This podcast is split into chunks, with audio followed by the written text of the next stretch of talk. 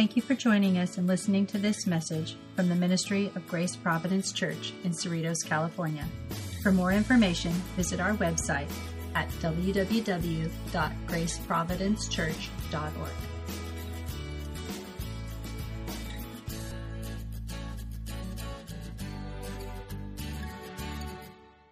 I wanted to start with two different type of introduction. I've been using this particular passage every time I have an opportunity when I see someone from the family and friends departing from home and going into universities because they will be in a bottle in a different type of word.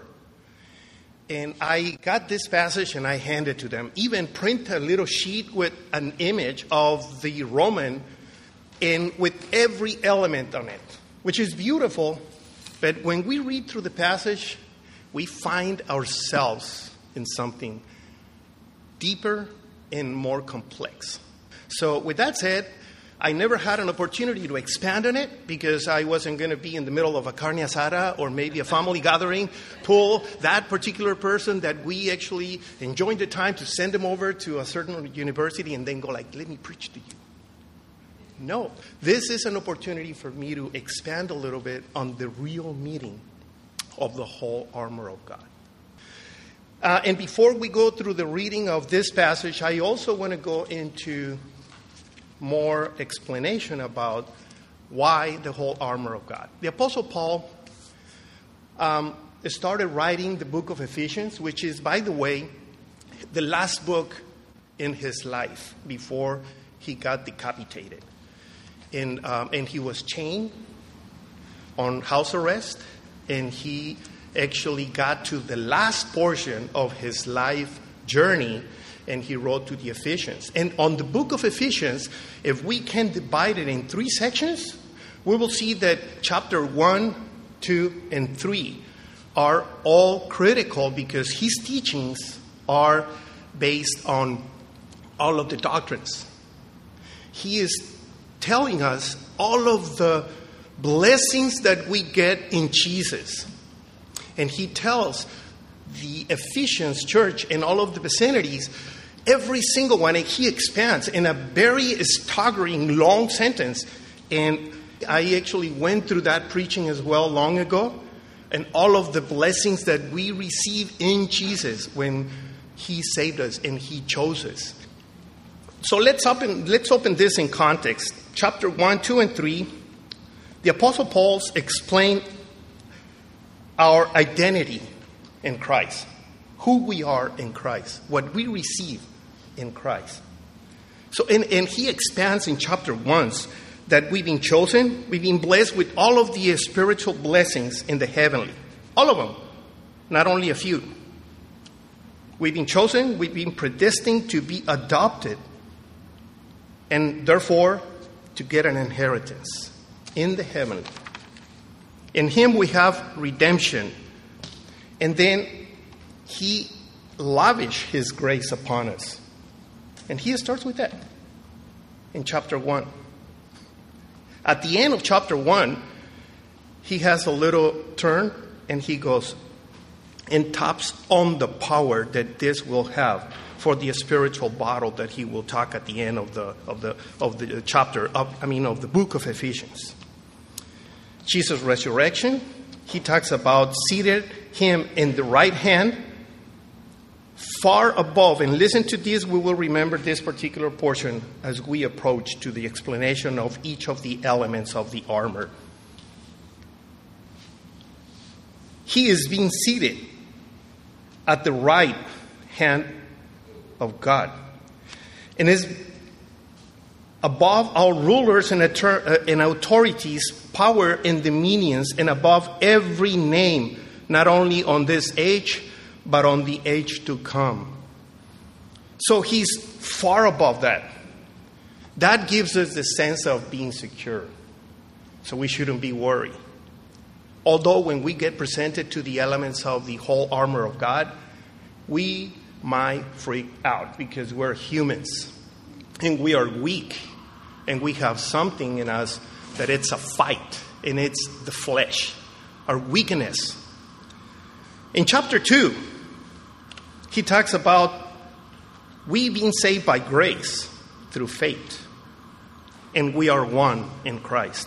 We are the body of Christ.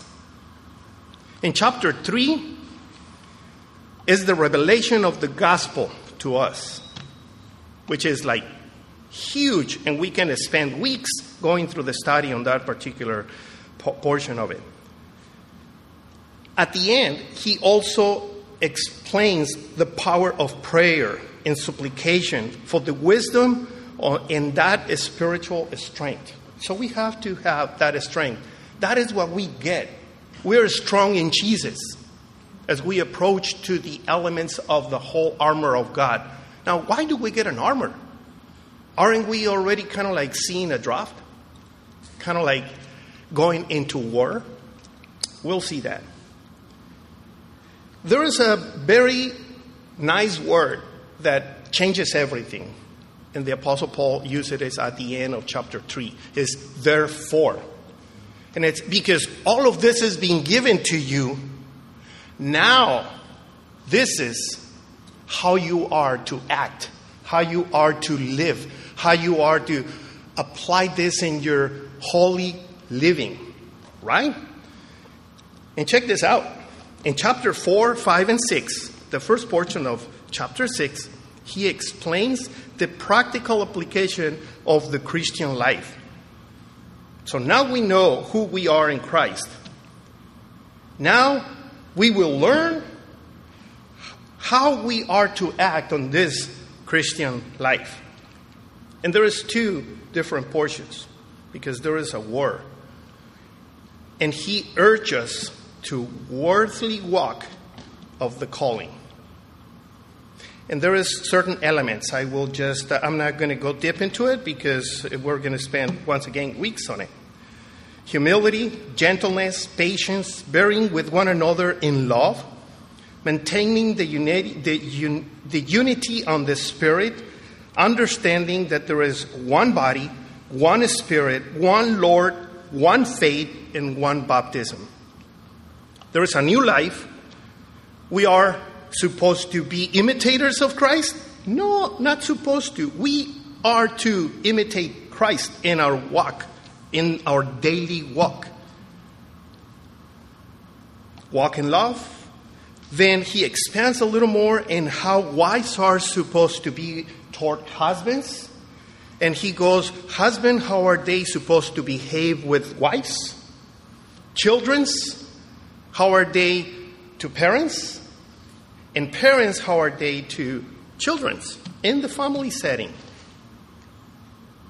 And at the very end of this portion, he goes into the bond servants and masters. He tells the specifics in the behavior as a bond slaves. And we found ourselves being in that particular. We are bond servants of our Lord Jesus Christ.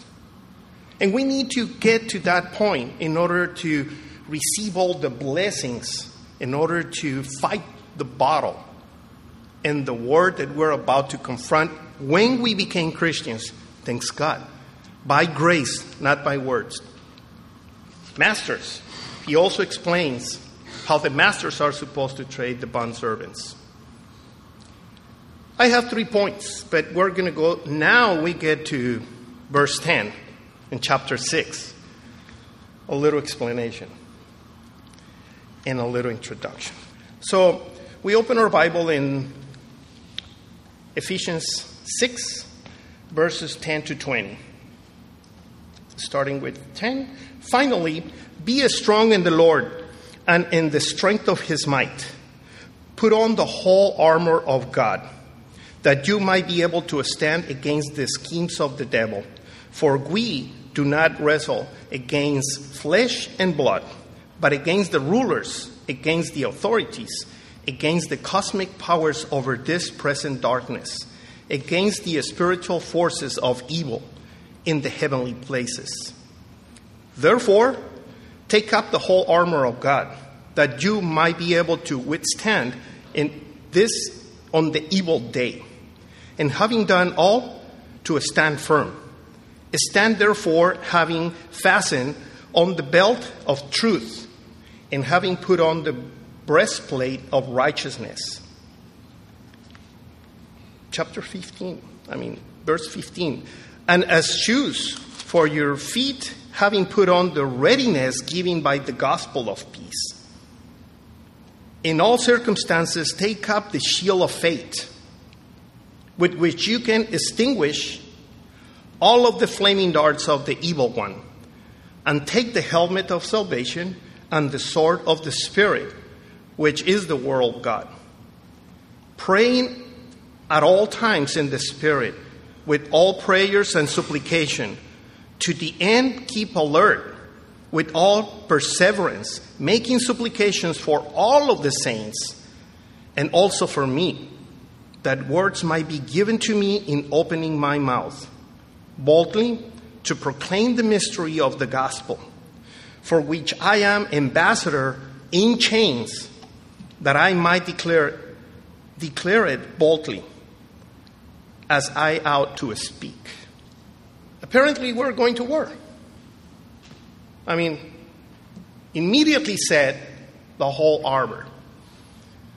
I mean, yeah, we see like, you know, if uh, in front of a castle we see a lot of people dressing on their uniforms, in the military uniforms, because they're guarding, they're protecting. But in this particular case, it's deeper than that. In fact, I will tell you something. We have a battle going on in our lives, and that's the battle of the spirit against flesh, and that's in us. Why? Because flesh is weakness, and it debilitates us, and we fall in temptation very, very often. I have three points that I wanted to expand on it and hopefully the next couple hours will be enough for this. Once, the, the, the first is we need to understand that we have a spiritual welfare. Do we need to say more? When we understand that we're going to a spiritual battle, then we need to understand what's the, the, the point number two. We need to know our enemy. We need to find who are we fighting against and this is a tricky part because we have a sense of saying, well, I'm fighting with myself, with my flesh. I'm fighting because I have a lot of temptations. I go every day and I find myself being weak. In fact, the Apostle Paul in Romans 17 and Romans 7 15 to 20, he says clearly there, uh, there are good things that I want to do and I don't do. And all the bad things that I don't want to do, that's exactly what I do. So he does the opposite. So his battle is like, okay, I want to be good, but I do bad. And if I don't want to do bad, I cannot do good.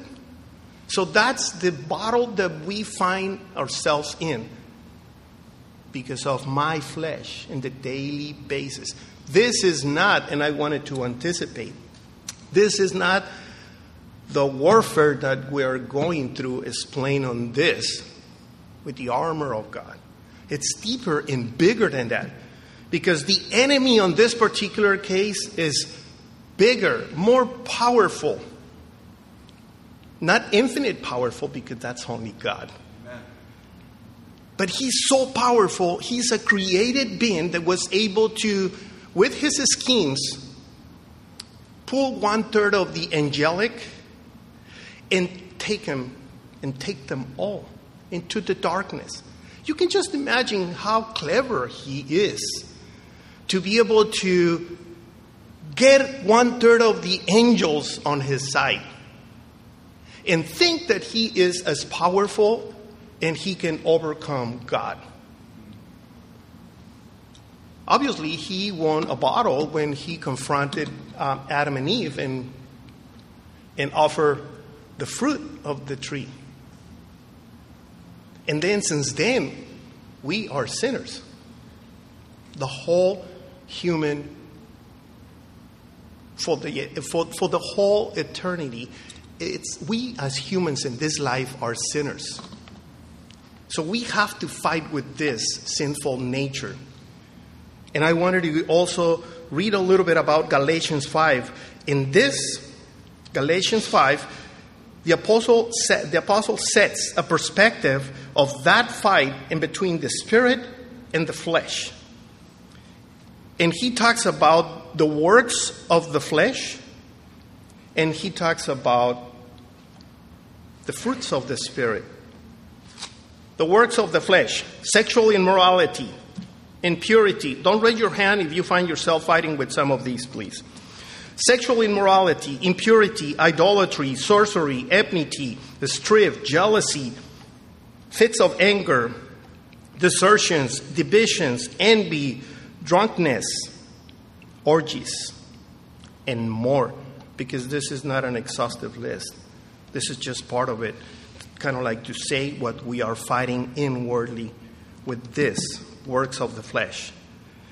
On the other side, the Spirit, the fruits of the Spirit that we are supposed to live and practice is love, peace, joy, kindness, patience, patience, goodness, faithfulness, gentleness, and self control. So that's our fight in us.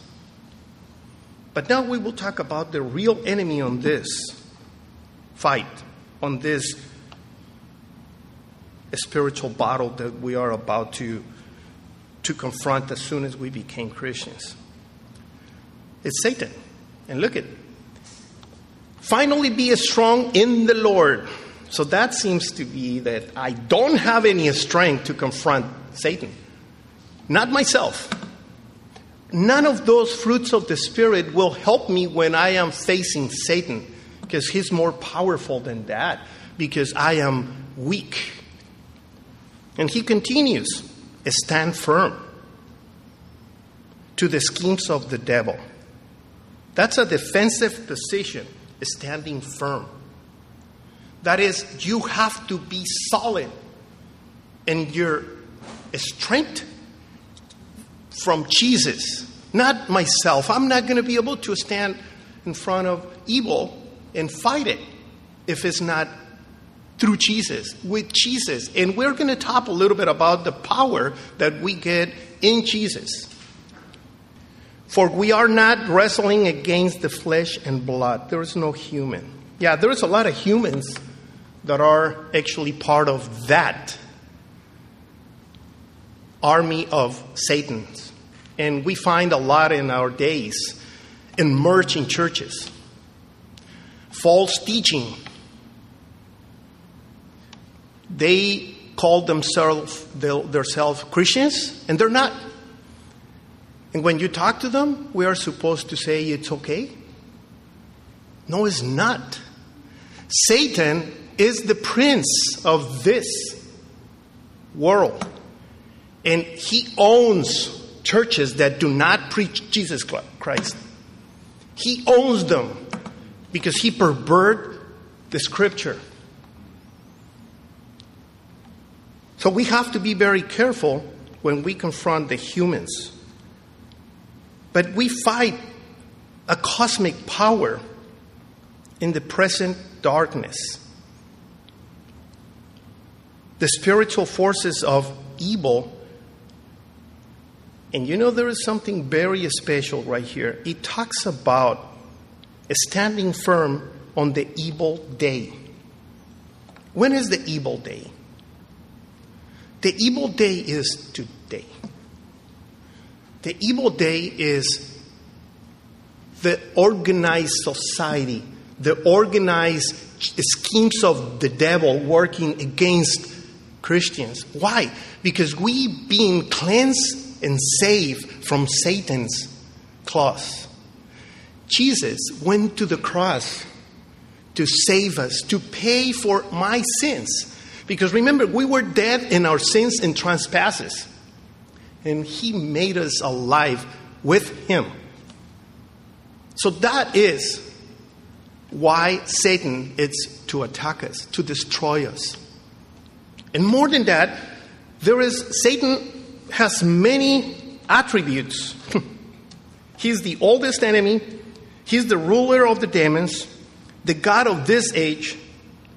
It says that it, he is being called the roaring lion, waiting to see who can eat, snatch, destroy. Lucifer, the accuser, the great dragon, and the great serpent.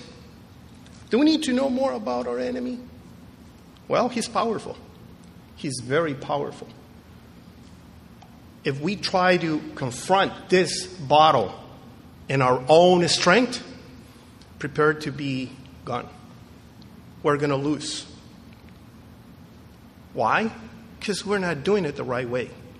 That is the reason why the Apostle Paul, at the very end of his journey, give us all of the book of Ephesians and all of the writing on Scripture.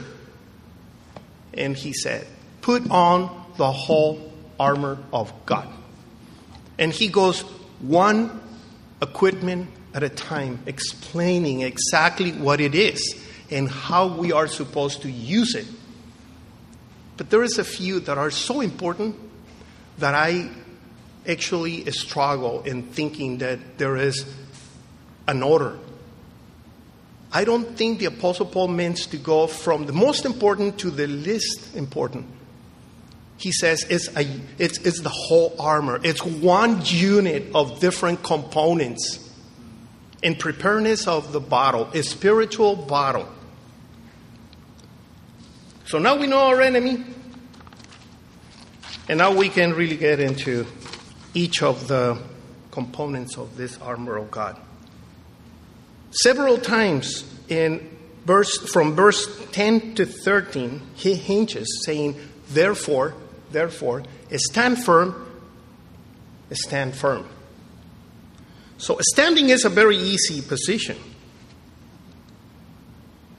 But stand firm is a very complicated position if you're wearing a very heavy armor. Many without the preparation will fall because of the heaviness of it. Just having the heaviness of the armor will be excruciating pain and debilitating strength. But we will tap into the power. Chapter 4, uh, in, in um, verse 14, it says, Stand therefore, having fastened on the belt of truth. With that is truth, it's really our defensive, most usable position that we have against the devil's schemes. But when we talk about truth, we will also get into something else, the second element, because it's a lot of, a lot of confusion on that. We claim to be good Christians, but we do not live a holy life. And we wobble. And we get weak. Sometimes we don't even come to church on the frequently basis to keep learning from the Word of God.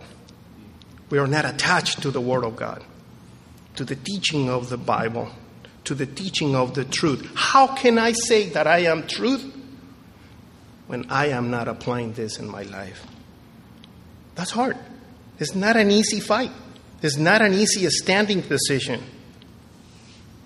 Fastening the belt, for example, the Roman, before he puts on the rest of the garments, he actually had a tunic, a long tunic.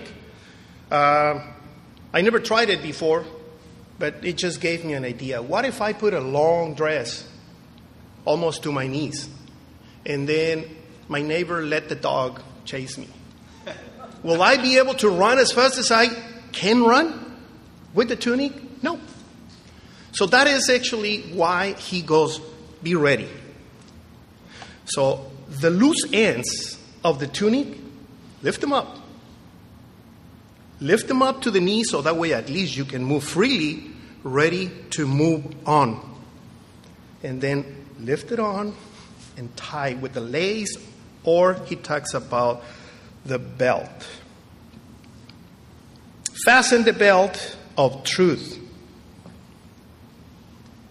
That holds the loose ends that get us in preparedness and puts us on readiness, as Peter 1, chapter 1, 13 and 14 says. Therefore, preparing your minds for action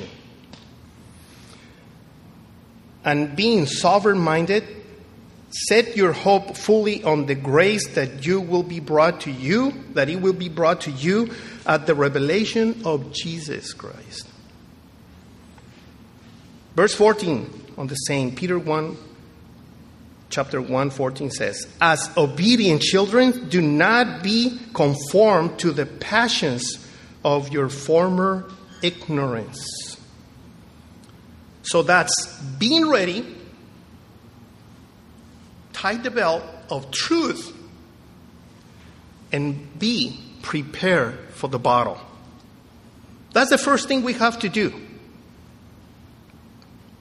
And he goes into a very important element of the whole armor of God, the second one, which is the breastplate of righteousness. The second portion of uh, verse 14. And having put on the breastplate of righteousness, we have to be also careful on this because righteousness is righteousness, right? But I have to clarify something right here. There is imputed righteousness. And uh, it's easy to go to bottom and say, well, I am righteous because I received the righteousness from Jesus. I've been rubbed, I've been saved, I've been cleansed, I've been protected, and I've been justified. But this is not the type of righteousness that is required when we put on the breastplate. And it protects vital organs in our body our heart, and if we receive a blow or a dart in our chest or in our vital, vital organs, we're done.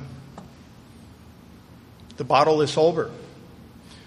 So, why is important to wear righteousness as a protective equipment? And we're going to tap into it. Imputed righteousness, we said, like in Romans 3 21, 22, the righteousness of God through faith in Jesus, we all have sinned and fall short of the glory of God and are justified by His grace as a gift. So, that type of righteousness, we got it. It's a gift. But it's not required on this particular bottle. We're talking about a different righteousness. Remember that we went through the Beatitudes on the, um, in a Bible study in Sunday school, and we talk a little bit about it in Matthew, Matthew 5. And we're going to get to that in a second. In the first book of John, chapter 2, it says, My little children, I am writing these things to you that you might not sin. But, in, but if anyone sins, we have an advocate with the Father, Jesus Christ, the righteous. Still, that is being given to us as Christians. That is not the type of righteousness that we are to use when we confront Satan. And we will see the reason why. There is another that some theologians call it imparted righteousness. There is a lot of uh, back and forth and uh, apologetic conversations among these two um, uh, type of theology teachings. But for the reasoning of the teaching on this particular ba- uh, passage, we're going to put it aside. We're not going to argue about it, but we will try to explain what it's imparted righteousness. It's practical, holy living in obedience. And in the Sermon of the Mountain, Jesus requires from us and, and from us. In Matthew 5:20, he says, "For I tell you, unless your righteousness exceeds that of the scribes and the Pharisees, you will never enter the kingdom of heaven." And he talks about unless your righteousness. That means our holy living. We have to be worthy of putting on this breast chest protection in righteousness. Our daily walk will be our defense when we are really walking in faith, walking by the Spirit. In Romans 13, 11 to 14 says, Besides this, you know the time that the hour has come for you to wake up from your sleep. For salvation is near to us that we're the first, we first believe. The night is far gone, the day is at hand. So that let us cast all of the works of darkness and put on the armor of light. Are we talking about our daily holy life? It's putting on the armor of light. And more important, the apostle goes deeper into it in 14, in the same Romans 13 14, and he goes, But put on the Lord Jesus Christ. So when we talk about protecting the vital organs, is put on Jesus Christ. Be imitators of God and be imitators of Christ. Is it easy? No, it's not. Walk on the Spirit? No, it's not. And that is the reason why it's so important to learn, to stay focused and stay attached and take Jesus as our breastplate to protect us and be ready. He goes into the third element of the armor of God, which is the shoes or sandals. We cannot go to battle barefoot. And we're not talking about the blessed feet that take the gospel. We're talking about standing firm. In the army, I have seen that they change the design of the boots of the soldier, and it really depends on the battlefields. They get them ready from the feet up for the battle.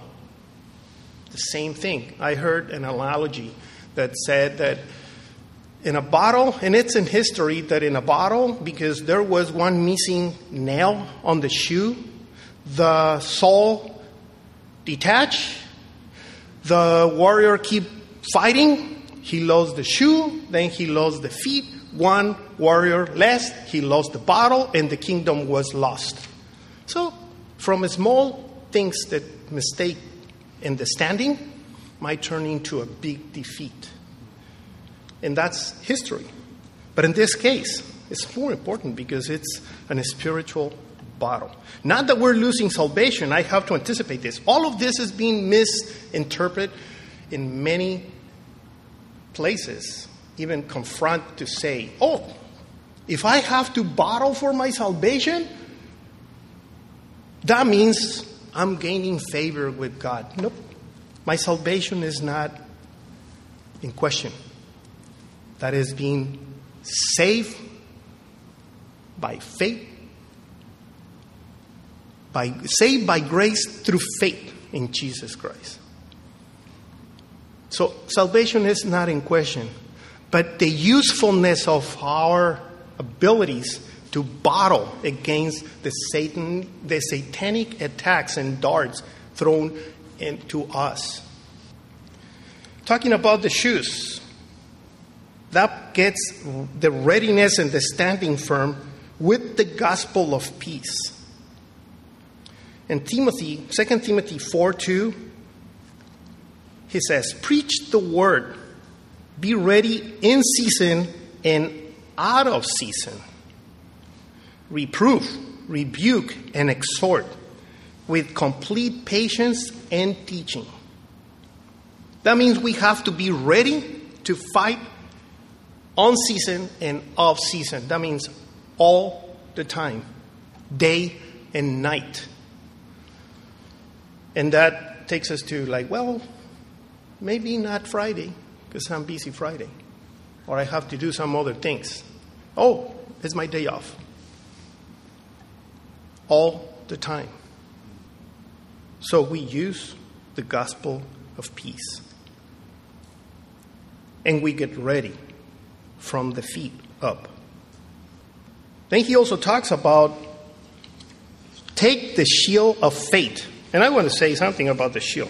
The shield of faith, we have an idea that the shield is what we have seen in movies, where there is a small round thing that they can carry it on the left hand, kind of like to push the enemies aside, and their face is kind of like showing on the picture, you know. When we talk about this, it's above all. It's above all. I mean, it's, it's a massive shield made out of very strong, probably leather, probably something that's so heavy that cannot be easily lifted up. You know, those loose ends go in one hand, and then what do you do with all of this? That is not being prepared. That is to stand firm and protect ourselves from the schemes of the devil. We are not in the offensive against the darkness. We are still defending our faith, defending what I am standing for. And that's a massive shield. When there is time, we will move forward. But at this point, we see that above all, we take the shield in all of the circumstances. And that shield is our faith. Why our faith? What is faith? Faith is an assurance of the things that we don't see, right? And we go through this very frequently. But most important is we have faith in Jesus, on the power of the gospel. The power of Jesus in our life makes us strong. That doesn't take all those darts away from us. We have to be firm on that and don't feel weak. Because if we run away with the accusations of Satan, with the attacks of Satan to our lives, to our loved ones, to our family, to our society, then we fall on that temptation. But we are strong in Jesus, because in Jesus we can do all things. Hebrews 1, I mean Hebrews 11 1, faith is the assurance of the things hoped for, the conviction of things non seen. Not seen. So that is faith. And if we do not have faith, remember, faith is being given to us as a gift. It's not like I go in my prayers, God, give me more faith. Be careful, because there will be a lot of challenges coming. And then, why you do this to me? I ask for faith, not for problems. Well, maturity comes through the difficulties. We get stronger we get mature and we get to understand that our power is not in us. It's not within me or it's mine. I don't take any pride on that. It's because of Jesus, what he did on the cross, the way that he went on the cross to save us, to cleanse us, and to make us righteous before God. There is two more elements. The helmet and the sword of the Spirit. And he put them together. And this is when things turn, instead of being on the defensive, now we are called to be on the offensive. So we are called to actually move forward if I have my sandals really nice and tight, and if I have my loose ends really nice and tight. Now I have my breastplate put on now I have my helmet. Now I have my big old shield of faith. Now I need to move forward into the darkness, proclaiming the word of God, proclaiming the gospel, telling in the darkness that we've been saved, that Jesus went to the cross to save me. And then all of this comes when we actually have an opportunity to say our own experience in life. How we were so in the darkness and how he saved us. Oh, I accept Jesus in my life. Really? No. He chose us in him before the foundation of the world. I did nothing but sins, but he went to pay for my sins. He took my place. My blood was supposed to be shed, not his.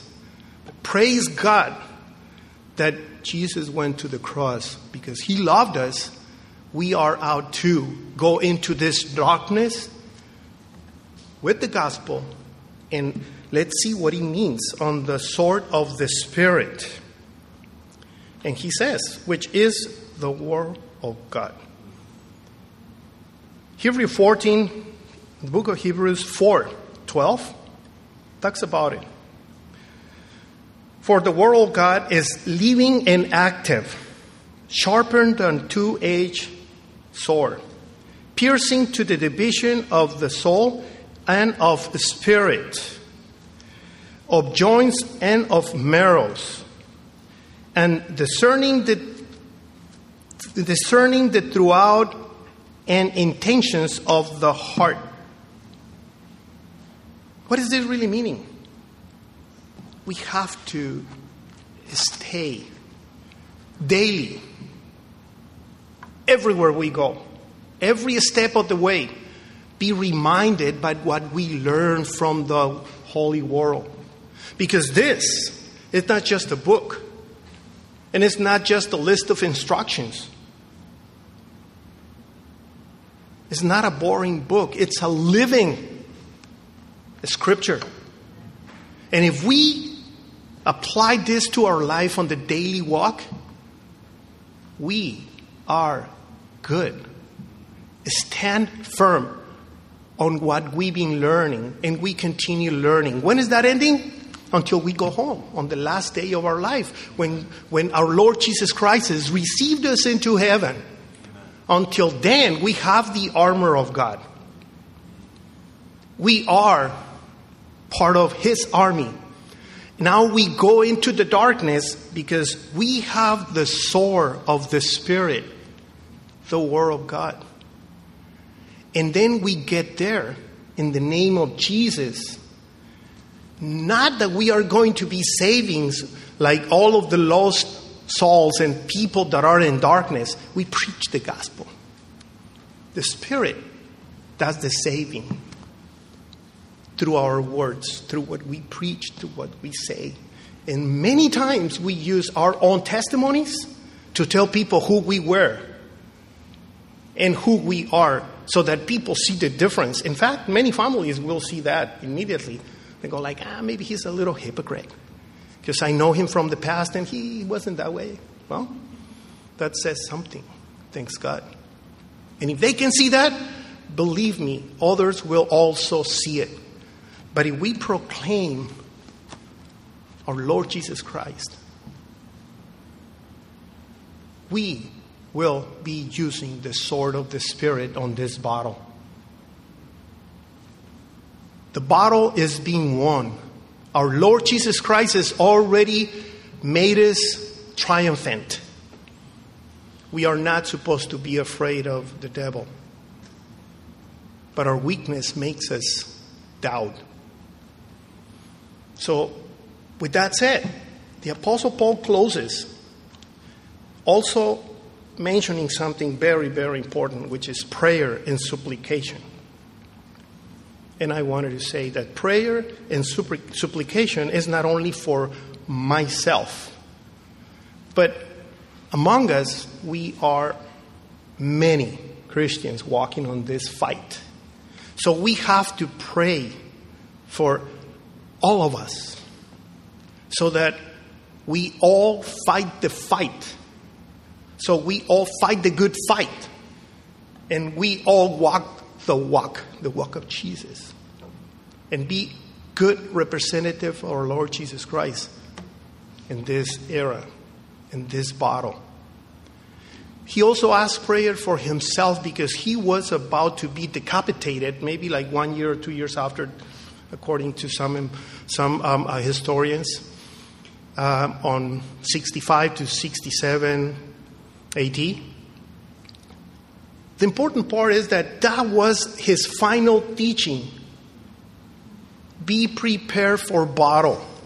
Be prepared for war, for an spiritual war. And when I started talking about the armor of God, I, um, um, I, I, need to go back to those that I mentioned it, and I will have to say, I'm sorry I didn't explain it before, but thanks God I was able to come and bring them over today and expand a little bit more. And it's just a blessing to be able to see this spiritual battle being won by Jesus. And if God is with us, who can be against us? We cannot be snatched, removed, take out of our Lord Jesus Christ. So we are safe by grace through faith in our Lord Jesus Christ. Thank you all, and we will close in prayer. Father, we thank you. Thank you for, for the armor of God with which you equip us for this battle, for this amazing confrontation with Satan. That you give us the assurance that you are our lead, you are our protection, you are our helmet, you are our Savior, you are our breastplate, our sandals. You are everything that we have to confront this battle while we stay in, in this age. I ask you, Lord, that you applied all of these particular verses to each individual in this room and to those that don't, uh, but we're not here today, that we, you can allow us to go out to them and, and tell them about this beautiful passage that is so rich because we find in each of the elements of the armor, we find our Lord Jesus Christ. Thank you for joining us and listening to this message from the Ministry of Grace Providence Church in Cerritos, California. For more information, visit our website at www.graceprovidencechurch.org.